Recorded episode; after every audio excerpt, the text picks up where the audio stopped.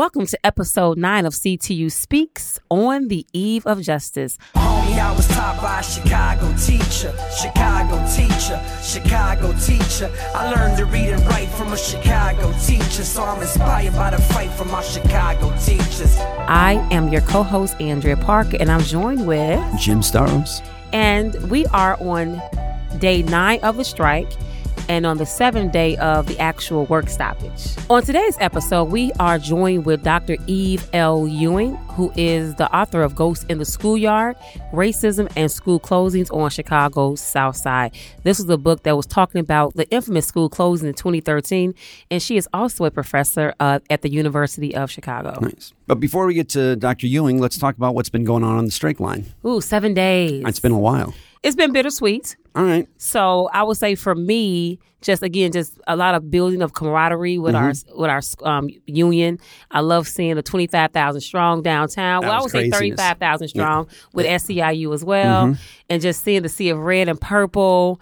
Um, just seeing everybody just be on one accord and that momentum Yep. as a collective unit, and then also as you know your your individual schools.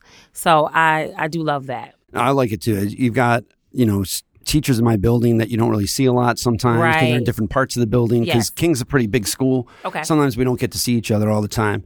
And seeing the, the SEIU people out there, and even when the, the, the police officers drive by, they hit their sirens, like, you know, that, Yeah. Mm-hmm. that gets a big cheer out of everybody. Uh, today we had a little barbecue grill out there. We were We did grilling, too. grilling hot dogs. Yes. Not much on an 8 a.m. hot dog, but, you know, at least they weren't putting ketchup on it. Yeah, so we were that's okay. grilling tacos and everything. Yeah, we had tamales too. Yeah, we had a lot of things. We had a So- lot of stuff. It was good. Yeah. So you have to make the best out of the situation. We were we did some singing today. We did the seven days of sh- the strike. Hopefully it won't get to How eight days go? of the strike, but it was good. How, uh, one verse was. Oh, okay. Oh, wanna- she's gonna sing it. Okay, I didn't no, think you don't want to hear me sing. No, I do definitely. But one of the verses, I'm go. I'm gonna go with the seven. I'm gonna go to say this on the seventh day of the strike. My mayor failed to give to me her respect and empathy. Healthcare costs freezes. 30 minutes of morning prep time. Enough to funny clinicians and librarians, lower class sizes, and a pen to put it all in writing. nice. I, everybody's laughing at me. That too. is But yeah, crazy. but we really, and so we had the, you know, go to YouTube and get the karaoke version because we don't have a music teacher. So it was not Oh. the best well coordinated. Well, that you 'Cause we need don't a have music teacher. at our school because we're not fully funded like we should be. Not even one day a week like a nurse. Not even one day a week. Oh. Not even a consultant. Not even a, somebody from outside. Nothing. Not even anybody who can whistle. I'm a music Okay. teacher. Oh wow, I, I, I can see that. Ah, so so that was good. So Nice. that's the sweet thing about it. Also, got a check today. We did. But I can't check it. I can't check to see if it's the right amount. Right. So we don't have access to our emails. I know. So our emails connect us to everything. They connect us to our benefits, our pay. Yep. HR for you. All, for for a high school teacher, Yes. it also connects us to uh, writing uh, letters of recommendation for students. Stuff like Everything. Yep, grades, everything. everything. So everything is tied to our email address, and so we cannot get anything. So I can't even see if my paycheck is right. I know because the the, day. the mayor just shut all that down instantly. down instantly. She pretty quick to shut it down though. but when Yeah. it comes to the inefficiencies of Aspen, Oh, that takes and forever. we need something to get fixed in Aspen, it's like it takes forever. Yep. Aspen is uh, the new, how much was It's it? a 30, $35 million or something we spent on that? Was it? I know. We had a lot Don't of money for that. that. It was something crazy amount, but it was, it's, tips. I don't know, but uh, we'll find out, I guess. Yeah. But yeah, so it, it's our gradebook attendance software, how we get IEPs for students. Mm. Um, it connects us to parents. It's the whole link up. Used to be gradebook back in the day. That's how we used to do it. That one worked as well as it ever worked. But apparently, we had to pay more money for a new one because we had money for that. Um, That's more difficult it is more difficult and time consuming. Yep. And they're finding all kind of problems. One good one is that if a student transfers from one of my classes to another one of my classes, all of his grades disappear. Oh yes, all disappear. You- yes, Apparently, that didn't occur to anybody that a student could transfer from one class to another. That happened to me several times. That was just too complicated for those people to figure out. I bet they're not educators, shockingly. Mm. Yeah. Speaking of shutting it down, you know what the mayor did? She shut down the bargaining. of course she did. Yeah, that's what she does. She says, "Oh, we're not going to we're not going to talk about this. We're not going to talk about that. There's no more money in the budget. We can't put the, all the staffing in writing." And then guess what she starts to do? What she do? She starts putting it in writing. She starts finding money. Oh, big surprise. We found some money in the TIF fund. We had to give some of it back because apparently she said, Oh, here's some. No, psych. And then took it back. But You know what it reminded me of? You know that uh, that commercial where they they got the dollar and they're dangling it and like you got to be quicker than that. that's what it, that's what it reminded me of. Yeah, I don't even remember what Yeah, that was but- for, but that's what it reminded me of when she did it. I'm like, I just imagined her up there with like the big dollar Yeah, dangling in it. my head all day. Yeah, yep, you got to be quicker than that. But yeah, so uh, I mean, this this is the thing. Without the strike, none of this stuff would have even moved. You know, this she of course she claims it's not from the strike because she's got to say that, but how do you, how do you find this money? Like, there's no more money. Oh, wait, now there is. Right? How are we going to say, oh, we're not we're not going to talk about class size? Oh, guess what we're talking about? Class size. Yep. So all this stuff changes because of the action we're doing in the streets every day. And it's sometimes it's hard to see it when we're out there because we see, you know, the sea of red, we see everybody banging drums and singing the seven days of what what was it? Seven days of the strike. seven days of the strike, right? um, but you know, we don't we don't see on the line any real movement because that's happening behind closed doors somewhere else. Yeah. And I just want to encourage all the CTU members and SCI members. I know that you've been out there um, seven days and you've been at your school every day. You've been going downtown, and we just want to say we appreciate all that. We That is- do. the, what you're doing is working. Yep. And like Jim said, like we may not see the action right away, we may not see the results right away, but it is coming.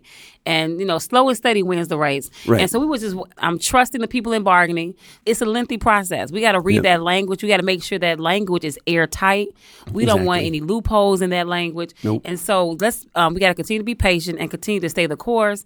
Because I, I know it's going to be something good that results in Right. this. So just know that our labor, our striking, our picketing, the songs that we're singing, the chants that we're making, the marching could be hard on your feet, but it is it is so worth it for It's our students. Because again, we are trying to change the whole dynamic of how CPS does school, how they treat our babies, and to make sure everybody in every neighborhood gets a quality education. Exactly, and that, that's why the mayor sent that letter out last week, telling us to go back to work and then we'll negotiate later because she knows the longer we're out there, the more pressure it puts on her to do the stuff she doesn't want to do. Because it doesn't look good. Because today we had the um the student athletes were trying to talk to her because Mm-hmm. they were trying to get a waiver to be able to play in postseason sports, and they couldn't get. She walked away, Mm-hmm. Yeah. so they couldn't even get to her. So No. she's the more she's doing this, the less likable I feel like she is becoming. Yeah. And it makes it hard for her to keep going with this type of stuff because if she gives them the waiver, then it takes some of that pressure off. And and she doesn't she doesn't want to do that. She wants to make it seem like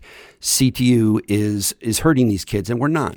We're you know we we're talking we're about short term versus long term issues, and it, it does it it sucks sometimes that she wants to make it that kind of an issue. But these are the long term investments we need to make in the city so that future athletes and future students have what's needed. I was just gonna say that not because because we because I do feel for those athletes, but also I feel for those students who want to be athletes in school that have no athletics program. Exactly. So I know you weren't there on the last episode. I'm glad you're feeling so much better. I am feeling better. And you Thank sound you. much better I- too.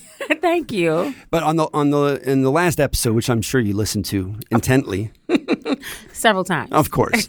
but on that last episode, uh, you know, one of the things we we were talking about is how the mayor in that letter said that she hopes there's uh, an urgency. And I wonder where this urgency was back in January or February or March. Now she's going to claim she wasn't mayor back then. But, But, what? But what about she the same bargaining team. exactly same bargaining, same lawyer? Right. right? And what about May and June and July and August and September? What about all those months? Mm-hmm. All those months. Uh, apparently, that's not what urgent means. I'm gonna have to look that up again because I don't know what it means. I guess. I think she just thinks urgent for us, not urgent for her. So it's the hypocritical thing. What's good for the goose is not good for the gander. Exactly. It, it's like when the, when the students wait to the last minute to get an assignment done, Mm-hmm. and they're like, "Oh my god, I had so much work to do tonight." Well, you had like three weeks. Yeah. Right. And she had ten months, Correct. and now all of a sudden it's a problem. And now she want to try to make it sound like we're the ones that are having a problem. Which is again weird because everything that we were wanting, she said that she would be willing to give to us. She's so called had a heart for education. This was her passion. Mm-hmm. Yep.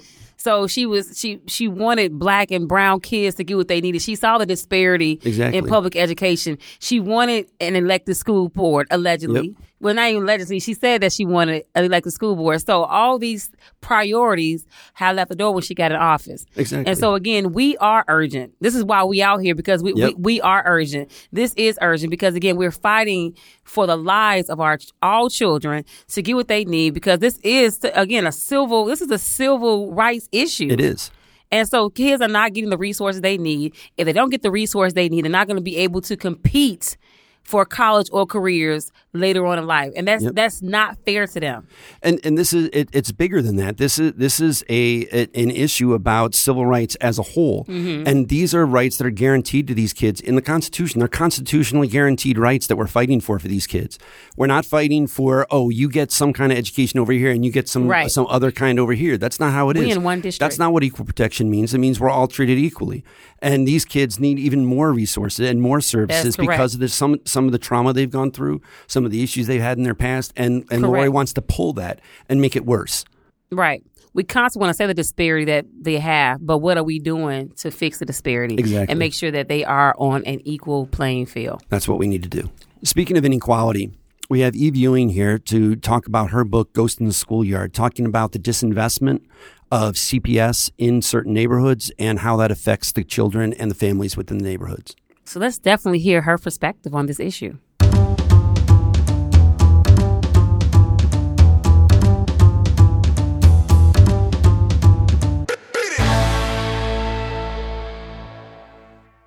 So we're here with Dr. Eve Ewing, who is the author of Ghosts in the Schoolyard. So, um, Dr. Ewing, can you give us a little bit of background about yourself? Sure. Um, well, my name is Eve Ewing. I'm a professor at the University of Chicago School of Social Service Administration, where I do research on race, education, and social inequality, and I also teach classes on those topics. I am a lifelong Chicagoan, a form, former CPS uh, student and teacher, and I'm a Gemini. Ooh, my sister nice. is. Ooh, I'm a Gemini too. Yeah, people give us a lot of flack. Yeah, I, Gem- I, It's called Geminis rock. haterism. It is Ah. haterism, or the non-Gemini two Because there's two of us. We see We're in the good- Yeah, we twice as good. twice as good. Twice as good. So, Exactly. So should we got an Eve and then there's a Dr. Ewing. Yeah, either one. Right, exactly, exactly, exactly. So, Dr. Eve, thank you for coming into our show today. Thanks for having me. We also know that you are also a product of CPS. product of CPS and a former rank and file CT. Yes. member. How did you get into teaching, by the way? Um, I got into teaching um, because I wanted to do something in my community that would be valuable and that would also teach me something about how to be a better person and, and live a good life. And I really, really, really, really love kids. My own emotional and physical development kind of ended at about age 12 or 13. So uh, I'm just sort of trapped in middle school perpetually. So I decided to Oh. do that as a profession. Okay. So, was it in your teaching career that you saw like the ills of of the things that um, the students were facing or the teachers were facing when it comes to CPS? Absolutely, but I actually um, became interested in educational inequality much sooner Okay. as, a, as a student. Um, so I think some of my earliest memories of seeing segregation in CPS, seeing um, different experiences even within the same district, where um, I went to a magnet school. I went to Hawthorne Scholastic Academy, and so um, taking a school bus from my neighborhood in Logan Square to my elementary school, which was in Lakeview, and seeing the way segregation played out, even in who's on the bus with you, right? Right. Um, and then, you know, I played basketball, not very well um, in really? eighth grade. Yes, my my uh, athletic career ended uh, prematurely. Um, and so, but even things like going to other elementary schools in our community and seeing just basic things like bathrooms with doors off the hinges, right? Um, even the way I have a brother who is younger than me and attended the same elementary school as me, and I think some of my earliest understandings of the inter- the intersection of race and gender also started playing out in seeing the way my brother was treated, seeing the way you know black and Latinx boys who were my friends that were were treated differently than myself. Um, and so those those kinds of awarenesses and curiosities I think peaked really really early for me. Um, and I think that that's true with a lot of CPS students. You know, I when I taught eighth grade, my students were perfectly able to you know see and articulate the fact that they knew that they were not getting what other people in other places were getting. Okay, so you're saying that when you were like gr- even early as grammar school, you Oh, for noticed sure. you, you noticed the differences, like segregation. You're saying in one in your neighborhood in Logan Square, you saw like just a lack of resources. You seeing doors off the hinges, and you go into another neighborhood and you see beautiful things. Right. you see more resources. even the mm. understanding of you know why do i go to this school and, And not my neighborhood school mm-hmm. right and then how do people talk about one Right. school versus how they talk about another school what things did you hear? Um you know just the way people talk about certain neighborhood schools very dismissively right just the understanding of you're you're not going to go here right you're not and Right. another thing is that because i went to elementary school in lakeview um even things that you know we always had an art teacher we always had a music teacher we always had a library with a librarian librarian, and, And a that's nurse? because no, no nurse. No That- you gotta be nurse. rich. You gotta be real rich to almost, get a nurse. almost. And we used to make the same joke. You know, I think we had somebody there once a week that I never saw. And my brother and I both had um, very severe asthma when we were kids. Mm. And okay. the policy was actually that if you needed to use an inhaler, it had to be kept in the nurse's office. And my mother was a very vocal advocate for us to be able to actually keep our inhaler and to try to change the policy because she said, you know, mm-hmm. my kid's life is at risk if they have to wait for a non-existent nurse to show up and and you know give them albuterol, give them an inhaler. And so we used to make the same joke, you know, in the 90s that kids make today, which is like you can only get sick on a Tuesday, Right. right? Because the nurses this this mythical hypothetical nurse that I can't tell I could tell you my library teacher's name, my counselor's name. Wow. Couldn't tell you about a nurse, a nurse, who I assume existed. Um, but yeah, so I, as at a very young age I became really aware of those things. So I like you said your mother advocated. Yes. So what did she do? um what did she do to advocate or Yeah. what did she do like Yes, professionally? advocate because you said that you, we're not going to just wait for a nurse on Monday to give Right. you your albuterol. You know, I think my mother had the same experiences that a lot of black women have, um, which is that, and a lot of women of color have, which is Mm-hmm. Yeah. that you become politicized in having to demand the things that your kids need that are just basic things that Mm-hmm. other people take for granted. And so that was something that she really modeled for me. I remember I was a very nosy child. I would go through things that didn't belong to me. And I remember finding a letter that my mom had written to our senator about the fact that um, where we lived was right next to a very busy trucking route, right? And so there's particulates and air pollutants in the air that were also exacerbating our asthma. And I remember like being really proud that my mom had written this letter. Wow. And you know, she she always says, um, you know, you just you show up, you make sure that they know your name, you make sure that they know who you are, and that you know, regardless of anything else, um, that you just have to advocate for your own children. And I think something I've noticed a lot in talking to parents in my research, as well as you know, as a teacher, is just a lot of parents. It's not like they want to be community organizers, right? Right. They don't want to be Forced out to. in the streets, right? Yeah. They're forced to because just to ask for basic things that other people take for granted. They're like, we just want to be having a regular bake sale and a school play like everybody else. But unfortunately, we're out here fighting for the essentials that other people, it doesn't even occur to them that, that these are things that people would have to ask for. Right. Absolutely.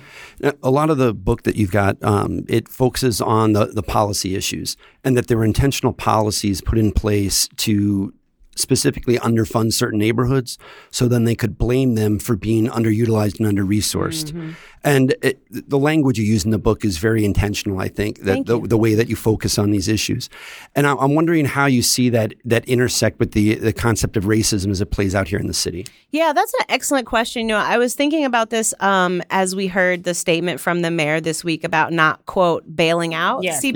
Yep, I was like, Don't wow. Yeah, I, I, I thought the wow, thing. sorry, trigger warning. It was. It was. Right. And the the presumption there um, is that things that are being asked for, that again in other contexts would be seen as the literal bare minimum that is mm. necessary Right. for children to have a healthy and productive learning environment, to have any chance at coming in and doing the things that we're asking them to do, for teachers to have any chance at coming in and doing the things that we're asking them to do. That, that these things are somehow privileges, right? Right. That these things are somehow, you know, extra and you're Right. greedy for asking for these things. And I think that that has a direct tie to um, the history and legacy of institutional racism, the way people see us as a majority Black and Latinx district, the way people see um, educators who are also people of color Yeah. often, or people Right. who are, you know, white people advocating on behalf of people of color, that there's like this indignance, like, how dare you be audacious enough to ask for these things? And again, I can't reinforce enough. These are things that the majority of people in other contexts would be shocked to see that we are even asking for, Right. right? You know, it's funny in the book I talk about in the um, during the Great Migration, when Black students were first coming into Chicago public Right. schools from the South, um, and Black leaders in Chicago started complaining about segregation, like, "Hey, we're a northern city. Why, Right. we ha- why do we have a segregated school system?" Right? Some district leaders said these students should be glad that this isn't Mississippi. Right. Right. They were being educated in shacks in the South, so they should be grateful to have anything. And uh, you know, a Black uh, local leader said, "We don't judge our education by Mississippi standards. We judge by Chicago standards." Exactly. But they would come out and and say, you know, basically you should be grateful for scraps. And I think that that is in that is really indicative of a fundamental disregard for certain children, right? Not for children in general, but when it's our kids, the way we talk about school as a nurturing space, a learning space, an exploring space where our job is to help kids self-actualize and reach their highest potential, all that goes out the window. It becomes you should be grateful for what you Right. get. So you still think that that's the same sentiments that we have in the city as a culture, even though we have a black mayor and an African American um, super, I mean CEO of Chicago Public Schools. 120% because the way that white supremacy works, and Mm-hmm. one thing I try to talk about in the book is a lot of people think that racism, I, I use this metaphor of the jockey versus the carousel, right? So a lot of people think that if you're riding a horse, racism is like being a jockey. You're steering the horse, you're like choosing if you want the horse to jump over a hurdle, go left, go right, go faster, go slower. But actually, racism in our society is a carousel. You're on a horse, right? But the thing is going around without you, regardless. Right. You could just stand still and you'd continue to go in this circle and to go where the horse takes you. And to resist it, you actually have to take a, affirmative choices. You have to be proactive and say, I'm going to jump off, right? Or I'm going to try to unplug it or I'm going to try to do something. But so, so what that means is that people of color and specifically in this case, black people are absolutely able to be complicit in and participate in racist structures that harm black kids. And and you know, in the same way that you know I talk about in the Kavanaugh hearings, we had women, right, supporting and approving people, you know, a man who's upholding the patriarchy and sexually assaulting people. We have people like Clarence Thomas, right? Like as long as there has been oppression, there unfortunately have been people within those oppressed groups that are complicit in replicating that oppression. And that's really unfortunate. And I also want to say I believe that sometimes, you know, that can be an intentional strategy to put those black faces in high places so that, you know, in the in the book I it. right, in the book I talk about Barbara Byrd-Bennett. And Barbara Byrd-Bennett being Yeah. in place means that when people said, "Hey, school closings are racist," she could say, "How dare you say this to me as a black woman?" So it became about a personalized insult against her rather than a, a structural critique, Right. Right, which is uh, quite quite amazing strategy if you think about it. That's true. So this book stemmed from um, the Ghost in the Schoolyard stemmed from the school closings Yes. in 2013. Yes, ma'am. And so, do you think uh, with the school closing in 2013, we had like about 50 school closings, and so we have that strike. We also are striking today. So, do you feel that there is a direct, there's still like a correlation with those school closings? Is what's happened with this strike come from the same root of the school closings? Yeah, that's an excellent question. I think from a policy perspective, Mm-hmm. it can be e- easy to see these things as separate. Right. But I think, you know, something I think a lot about is again, like, how do we center the fact that we are in the business of children? Right. We are in the business of loving, uplifting, and supporting children, right? And I think both of these policy decisions stem from a basic disregard of that fact. Mm. So in the case of the school closures, what a lot of people I spoke to, they said, it's not just that our schools close, right? Like maybe schools have to close sometimes. It's the way the process is carried out that treats the stakeholders most affected by the decision, which with such deep um, erasure, contempt, disregard, and straight up marginalization, right? And so, and, and a counterexample I often give is in uh, last year, right? Ogden and Jenner merged, Right. and if you look at the Ogden Jenner merger on paper, it's actually exactly the same as a school closure, right? One school closes, and those students get relocated Right. to another school nearby. No one even called it a closure because what happened was that the people impacted by that decision were actually on the ground organizing, discussing, mobilizing, right? Beginning with two principals and then a long period of engagement with parents and students to actually participate. And so even though on paper it's the exact same policy, people perceive it as not even being a closure, right? They call it this other thing, a merger. Right. And so Consolidation. right consolidation Yeah. and nobody nobody's up in arms right? Right. protesting and marching in the streets for because they got to participate and so i think a similar thing here is you know how do you actually make space for the people that are impacted by these decisions to have a sense of humanity and a sense of meaningful participation our city is a fundamentally deeply harmfully undemocratic city in many ways uh, we are a deeply autocratic city in, ma- in many ways where we have a lot of power that rests in one office the mayoral office Oh yeah, lots of power. and mm. unfortunately, our schools are one of the, the most pernicious places where that plays out, where Chicagoans cannot vote for any, beyond the local school council, we do not have the right to vote for the people who make the decisions regarding our kids, which is one of the most, if, if next time you go to the ballot and you're going down the list, you're like, I don't even vote for the what, Metropolitan Water Reclamation District, right? right. Like, are you an informed voter on who Right. is running that? You probably Exactly. Should be. do? Right, Right. but but our producer's like, I am, right? I'm doing the research. But the fact that we can vote for those things, but we can't vote for the people who are making the decisions about our kids is a travesty. And and that's the same that same disregard for people on the ground, for grassroots folks that are most impacted by an issue. I think that is a root cause of both of those issues, both the things leading up to the strike today as well as the closure in 2013. One of the things I liked a lot, um, it seemed like one of your questions that drove you to this was if these schools are so bad and they're so horrible, why are people fighting for them so hard? These people can't all just be that ignorant about it. And then and you kind of pair it with a, I forget the term you use exactly, it's something like um, market racism or laissez faire racism Yes, or yes, something like that. laissez-faire racism. Mhm. Right. And I was wondering like how that links up to the the invocation of building based budgeting and Mm-hmm. and how that kind of uh, targets certain schools and certain neighborhoods in that way. Because these, like you said, these schools are bigger than just a school. It's it's a community. It's a sense of identity. Right. I mean, I'm definitely not a, budget expert, but I think, you know, for me, the bottom line is how do the way we allocate funds to our schools and to social needs and social goods in our society more generally, how do those decisions reflect what our values are? Right. Right. You know, I, I think it's really important for people to know that we are literally spending $4 million a day on policing in this city, right? We are literally spending $4 million a day on policing. That is an astronomical number, right?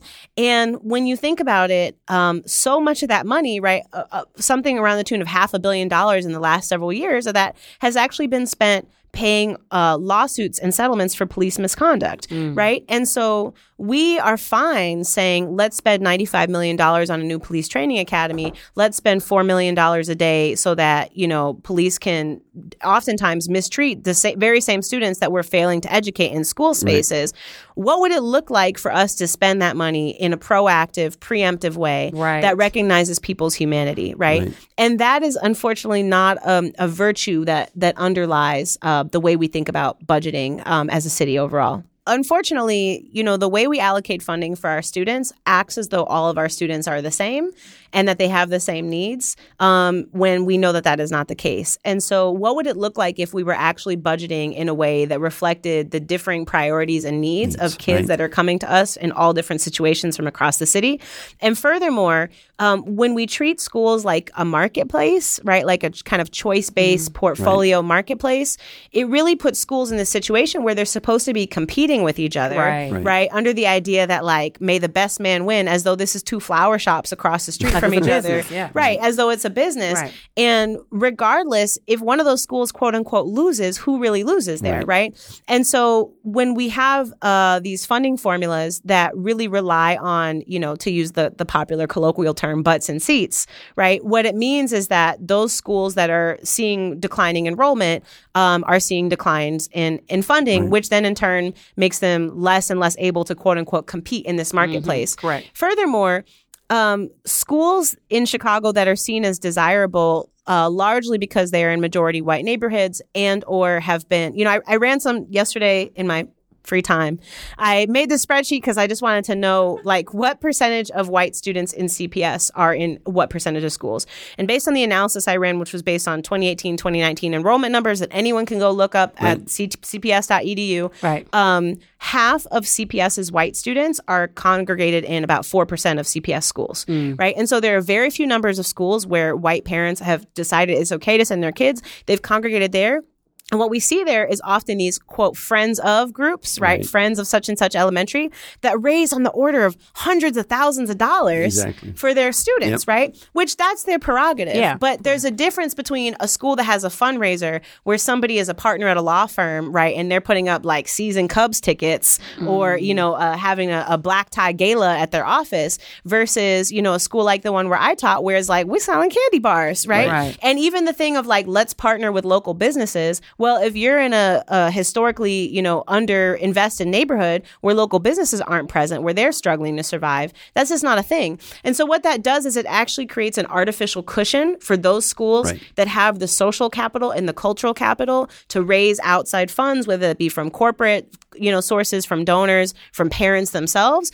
And unfortunately, that insulates them from a lot of the most painful and pernicious budgetary problems that CPS faces. And in my opinion, um, really prevents represents a, a great source, what could be a great source of political solidarity between students at and parents at schools that are so-called haves versus those that are at so-called have-nots. My policy proposal for this is that we should make a rule that if you're going to fundraise for your school, it all has to go into a general pot and then mm. be redistributed. My husband, who is an economist, tells me very firmly that that would disincentivize people, People from fundraising, right? Yeah. Because people have this idea that they're doing it for their kid and their school. So They'd still be all in the same boat at that point. Then. Right. Well, so the right, exactly. So then I got to go back to the drawing board on that one, uh, on my my wealth redistribution uh, CPS plan. But but yeah, I think that that's just really important, and it's important to know that even on on paper, when these these budgetary resources are the same, they end up not being the same because of this kind of external cushioning.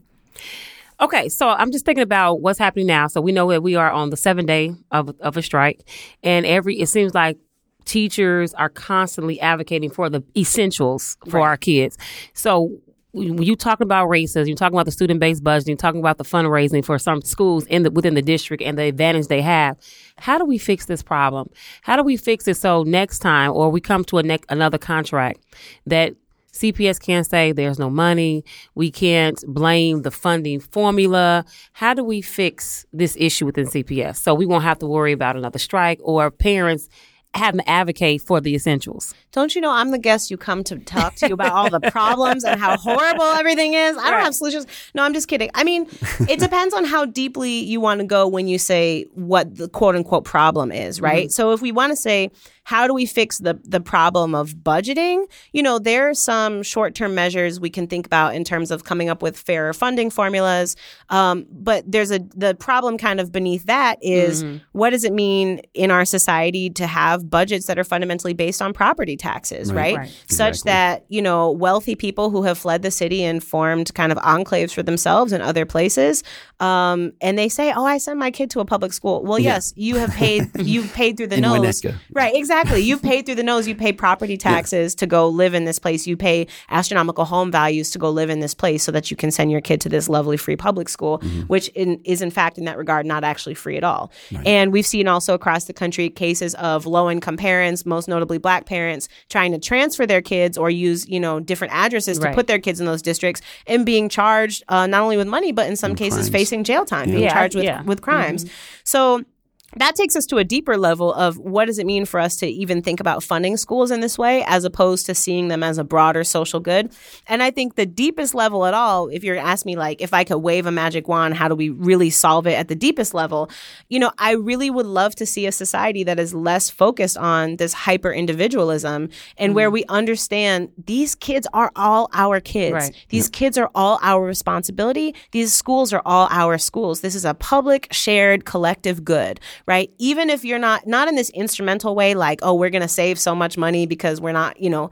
Some people like to do these kind of economic analyses where they're like, it's cheaper to just pay for a kid's preschool than to pay for, you know, incarcerating them down the mm-hmm. line, which I also see as a fundamentally dehumanizing argument. We should do these things because it's the right thing mm, to do, Right. because these are kids. They don't get to pick. Right, they're born into this world, and they're completely reliant upon us to provide a good place for them to be, live, and thrive. You know, in the wealthiest country in the world, in a city that I do not believe is broke in the ways that people think, the kind of facile ways that people think it is broke.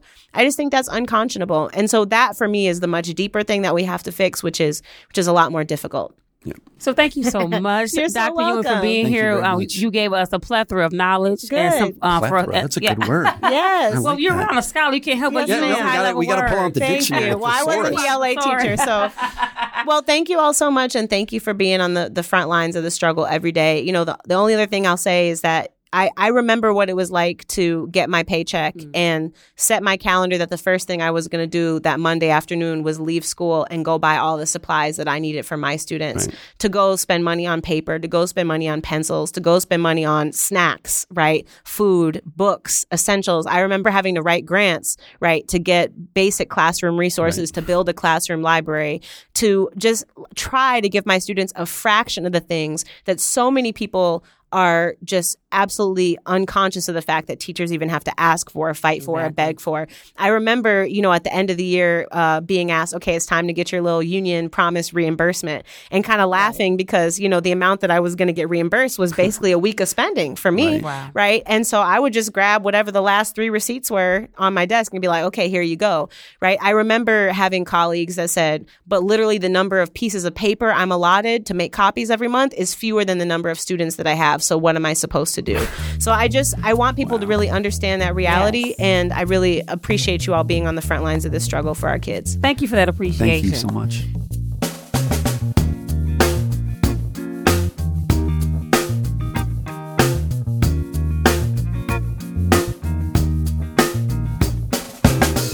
Thank you all for listening. We want to thank Eve for Thank being you so here, being such a great um, speaker. Yeah. We want to give shout outs to our executive producer, Eric, and our associate producer, Daniel, just Yeah. for being so great. The best They're awesome. producers They of make us sound podcasts in. Chicago. Oh, yes, they are. So, Jim, what do we do now? well, I think we should ask our listeners to subscribe to our podcast on whatever podcast platform they have. I also think they should email us if they have any questions or comments at CTU Speaks at CTULocal1.org. And they can also call us at 312 467 8888. And also, Jim and I are part of the communications committee We are. at the CTU. So if you want to be a member of the communications committee, please let us know on that email or the phone number. We mm-hmm. would love to have you. We would love to have more people part of this podcast and just doing other communications and PR for the union.